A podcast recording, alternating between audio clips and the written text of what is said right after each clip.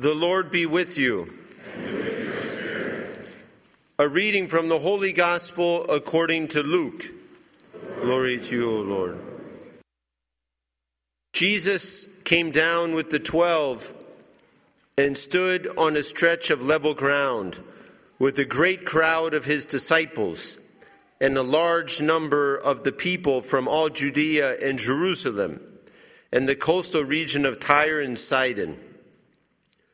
And raising his eyes toward his disciples, he said, "Blessed are you who are poor, for the kingdom of God is yours.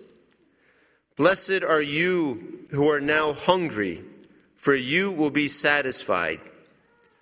Blessed are you who are now weeping, for you will laugh. Blessed are you when people hate you, and when they exclude and insult you, and denounce your name as evil on account of the Son of Man. Rejoice and leap for joy on that day. Behold, your reward will be great in heaven. For their ancestors treated the prophets in the same way. But woe to you who are rich, for you have received your consolation. Woe to you who are filled now, for you will be hungry. Woe to you who laugh now, for you will grieve and weep. Woe to you when all speak well of you, for their ancestors treated the false prophets in this way." The Gospel of the Lord. Praise to you, Lord Jesus Christ. Thank you for asking me. Thank you for asking me. That was a phrase that a man in California that I met, he would tell me, because I asked him. I had to ask him for some different things, and he would always say, "Thank you for asking me," because I need to give. The Lord has blessed me in my old age, and I need to give away. Today in the liturgy, Jesus invites us to be poor and says, "Blessed are those who are poor, for the kingdom of God is yours."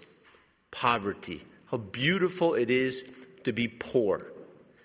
There are different ways to be poor. The Lord invites us to be, most of all, most importantly, poor in spirit. Somebody could be poor in material goods and yet be very, very, very attached to those very material goods, even though he has so little. Whereas somebody else can have almost everything in the world and still be very poor of spirit. It's not about the external thing that we possess. It's about the internal attachment or detachment that we have, to be poor in spirit. Blessed are the poor in spirit. And the Lord invites us today to choose. He gives us basically two options, two different sides of the spectrum. One is to be poor now or to be rich, to live now for the goods of this world or to hope in the ones of the future. The Lord says we can either be blessed right now, blessed the man who trusts in the Lord, or cursed. Pretty strong language in the Bible. Cursed is the man who hopes in human beings, who trusts in human beings. Cursed. We have the choice to live in sadness or joy, evil or to receive our reward in heaven, to live in death now or to choose life right now, to either cry or to laugh. This guy that I met in California, there was a desk outside of an office building behind this school where our kids at this high school were studying, and it was we were in very, very poor, materially poor conditions. We had basically nothing. And there was this big desk outside that said free on it. So Father John Curran, my confrere legionary priest who lives here with us, he was the superior. He was my superior there. And he said, Brother Stephen, go over there, because I was just a young seminarian. He's like, go over there and ask this guy if we can have that desk. So I went over and I knocked on the guy's door and I said, hey, I see you've got this free sign outside, this desk for free, and can I take it? And he's like, yeah, of course. That's why it says free on it. Go ahead, take it. So I went back to Father John, and he was in the parking lot. It was raining outside, so I was walking with an umbrella, walking to the parking lot. He was in the van, and I walked, kind of signaled to me, Father John. He said we could take this desk, so we just have to go pick it up. And Father John looked at me and he said, well, go back and ask that guy if he's got a dishwasher and a laundry machine and an oven and tables. I was like, you're crazy. But I said, okay, I'm going to trust in the Lord. So I went back to this guy in the office building, knocked on the door again, and I was like, so just wondering, do you happen to have any chairs and office supplies and ovens and refrigerators? He was like, Father, I've got all of that stuff.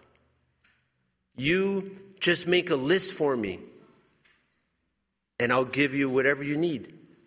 So the next day, I came back to him with a whole list of things. Literally, a whole list.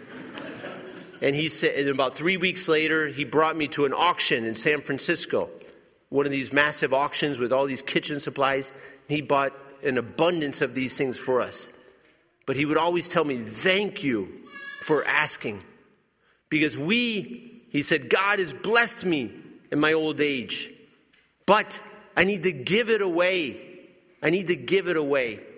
When we do the bishop's appeal now, yes, the church needs certain things. Yes, absolutely.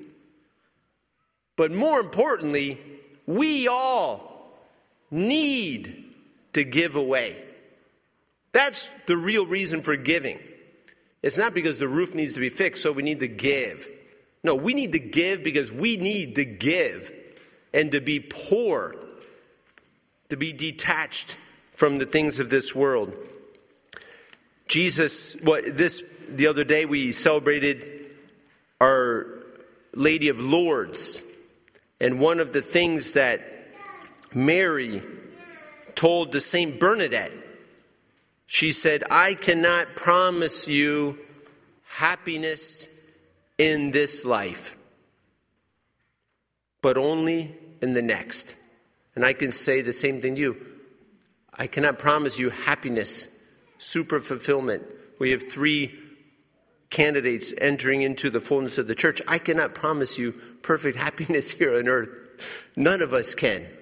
But I can promise it to you for the world to come. And Jesus in the gospel today tells us, rejoice and leap for joy. Behold, your reward will be great in heaven. When we turn to the Lord in time of trouble, He fills us with the joy of salvation.